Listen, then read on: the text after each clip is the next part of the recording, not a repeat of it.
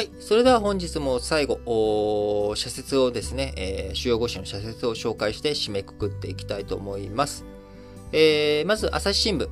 衆議院選挙、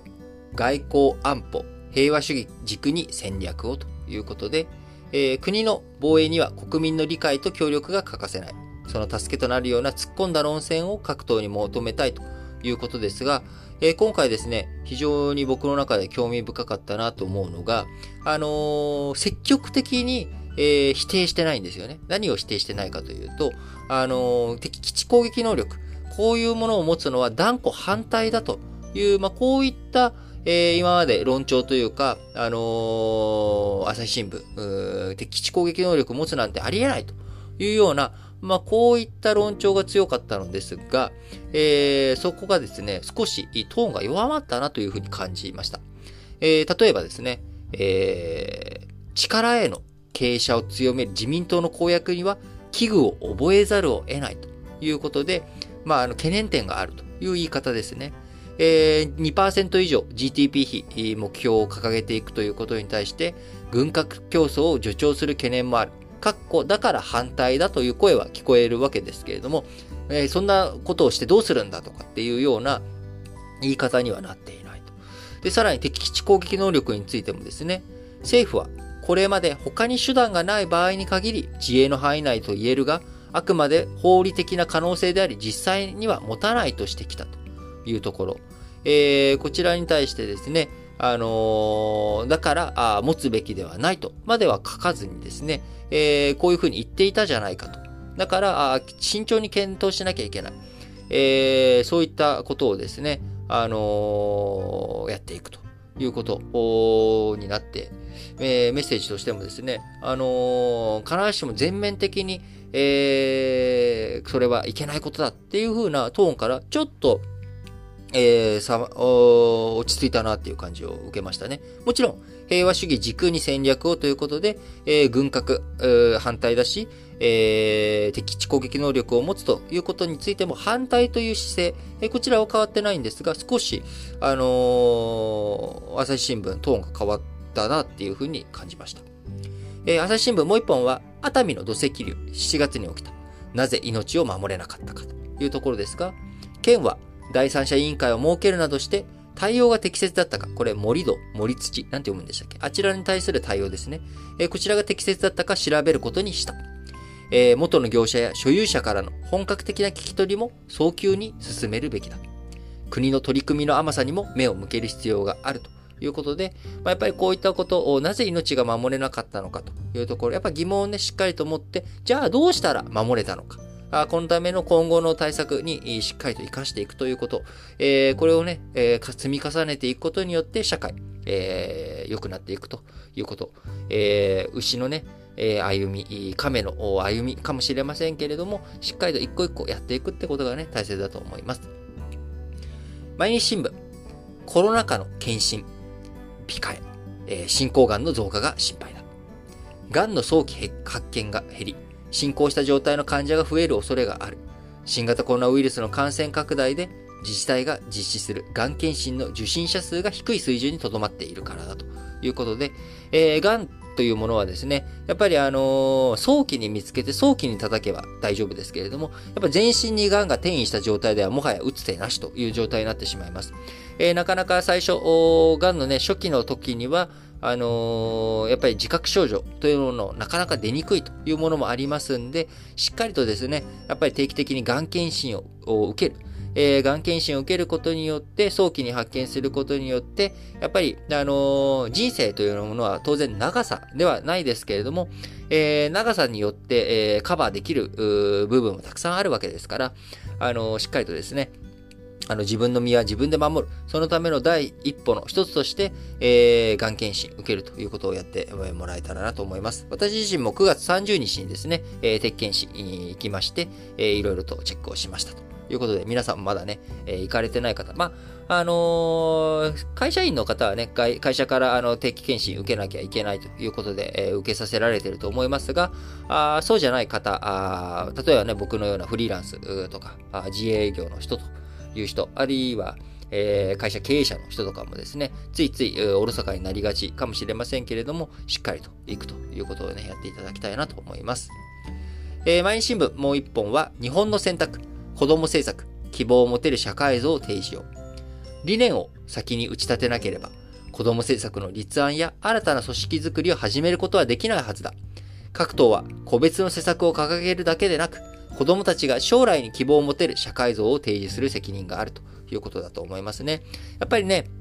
あの、子育て、えー、今、苦しくなっている最大の要因、あるいは子供を持たないというようになってしまっている要因としては、え社会の先行きに明るさを持てない。えー、そういったことからね、やっぱり、じゃあ子供を子育てちゃんとできるのかしらとか、あそういった不安感が大人にも拭えない。えー、子供に明るい社会を提供するということはですね、やっぱりそこには大人に対しても明るい社会を見せていく。社会全体、日本に生まれ育つ、えー、日本の将来に、えー、こうね、明るさを感じさせられる、こういった社会、どういう理念に基づいて作っていくのというところね、これがやっぱり大切なポイントなんだろうなと思います。えー、産経新聞、北方領土上陸、ロシア特区阻む制裁工事よということで、えー、日本はロシアによる2014年のクリミア併合を受け、関係した個人に対するビザの発給停止のほか、個人団体の資産凍結といった制裁も発動した。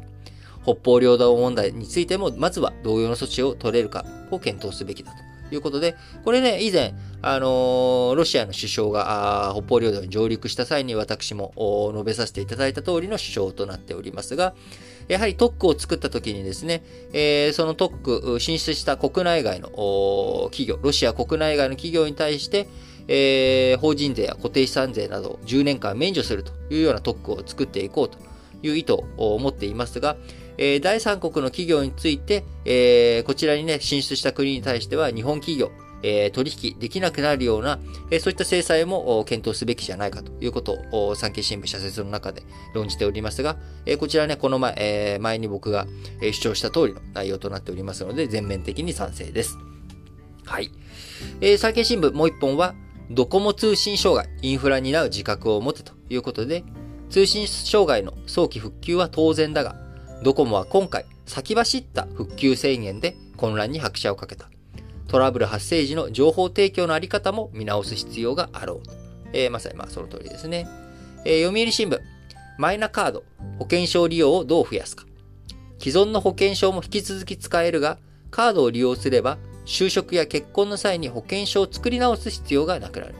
ネット上での医療費の確認や確定申告の手続きの簡便化といった利点があるということで、えー、マイナンバーカードね、えー、普及、広めていくということで、しっかりとやっていってほしいなと思います。えー、僕のね、意見については丸一で、え申し上げました通りです。読売新聞もう一本。北 SLBM 発射。政府は危機管理を再点検せよ。実戦配備されれば、北朝鮮の陸上の戦力が壊滅しても、潜水艦からの報復能力が残ることになる。米国などからの攻撃を牽制する意図があるのだろう。ということで、まあ、米国などの、などの中にはですね、日本が将来保有を検討している敵基地攻撃能力、こちらをね、牽制する思惑もあるだろうということ、えー、こちら昨日解説させていただいた通りです。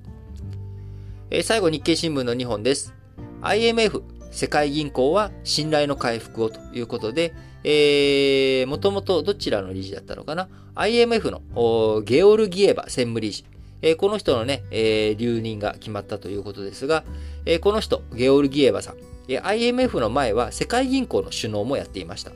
で、その世界銀行の首脳だった時に、えー、こう、各国の事業環境を順位付けする年次報告書、ビジネス環境の現状という、まあ、こちらについて、えー、世界銀行にいた時にですね、えー、この中で中国に有利になるような、まあ、こういったことをやったというふうに疑惑を持たれている人物ですが、まあ、この人最終的に今、IMF の方でも留任ということになった。えー、まあ、それの騒動についての社説ですが、今回の騒動では、騒動では、えー、国際機関で影響力を強める中国への警戒感が強く作用したものも間違いない。問題が指摘された中国以外の国々がほとんど注目されていないことがそれを物語っているということで、まあ、中国の営業影響力、えー、いろんなところ国際機関の中にも影響力が波及しているなという現実がまざまざと見える。ことですね。えー、昔はね、日本もそういうふうに国際機関で活躍する人たちが多かったわけですけれども、えー、内向き思考が進んでいってしまっている結果、なかなか日本、国際機関、国際関係、え、国際社会の中でですね、プレゼンスが下がっていってしまっていると。え、こういった問題を考えていくときに、やはり積極的にもっとできることをやっていかなきゃいけないということ、丸2の中で述べさせていただきました。え、最後、安全保障を国民的な議論につなげよう。日本の独力では限りがあり、米国との連携が重要になる。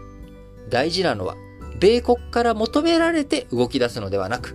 日本が主体的に取り組む心構えだ。厳しい財政事情を踏まえ、効率性がより求められるのは言うまでもないということで、まあ、北朝鮮の問題、あ中国の問題、えー、ロシアの問題、えー、ロシアとね、中国の感染が津軽海峡を渡って、えー、通過したりとか、まあ、いろんな国際情勢の中考えていく上で日本、えー、この防衛をどういうふうに考えていくのか、えー、改めてですね、日本という国、どういうふうに守っていくのかというところをしっかりと考えていく、えー、衆議院選挙になってもらえたらなと強く願っております。はい。えー、本日もですね、皆さん聞いていただきありがとうございました。あどんどんどんどん日に日に寒くなってくる、ね、えー、ところですけれども、なかなか僕も朝、布団から抜け出るのが少しずつ大変になってきましたけれども、皆さんはいかがでしょうかね。まあ、ただ、秋となってくるとね、えー、実りの秋ということもあり、いろんな美味しいものも出てきておりますし、えー、僕はね、えー、柿が好きなので、今、柿を満喫しているということになっておりますが、えー、皆様もね、えー、秋、こんなあ過ごし方するのが好きよとか、こんな食べ物好きよとか、あそういうのがあれば、ぜひ、えー、ラジ歴のコメントフォームのところにですね、えー、投稿していただければと思います。それでは、皆さん、今日も元気に、いってらっしゃい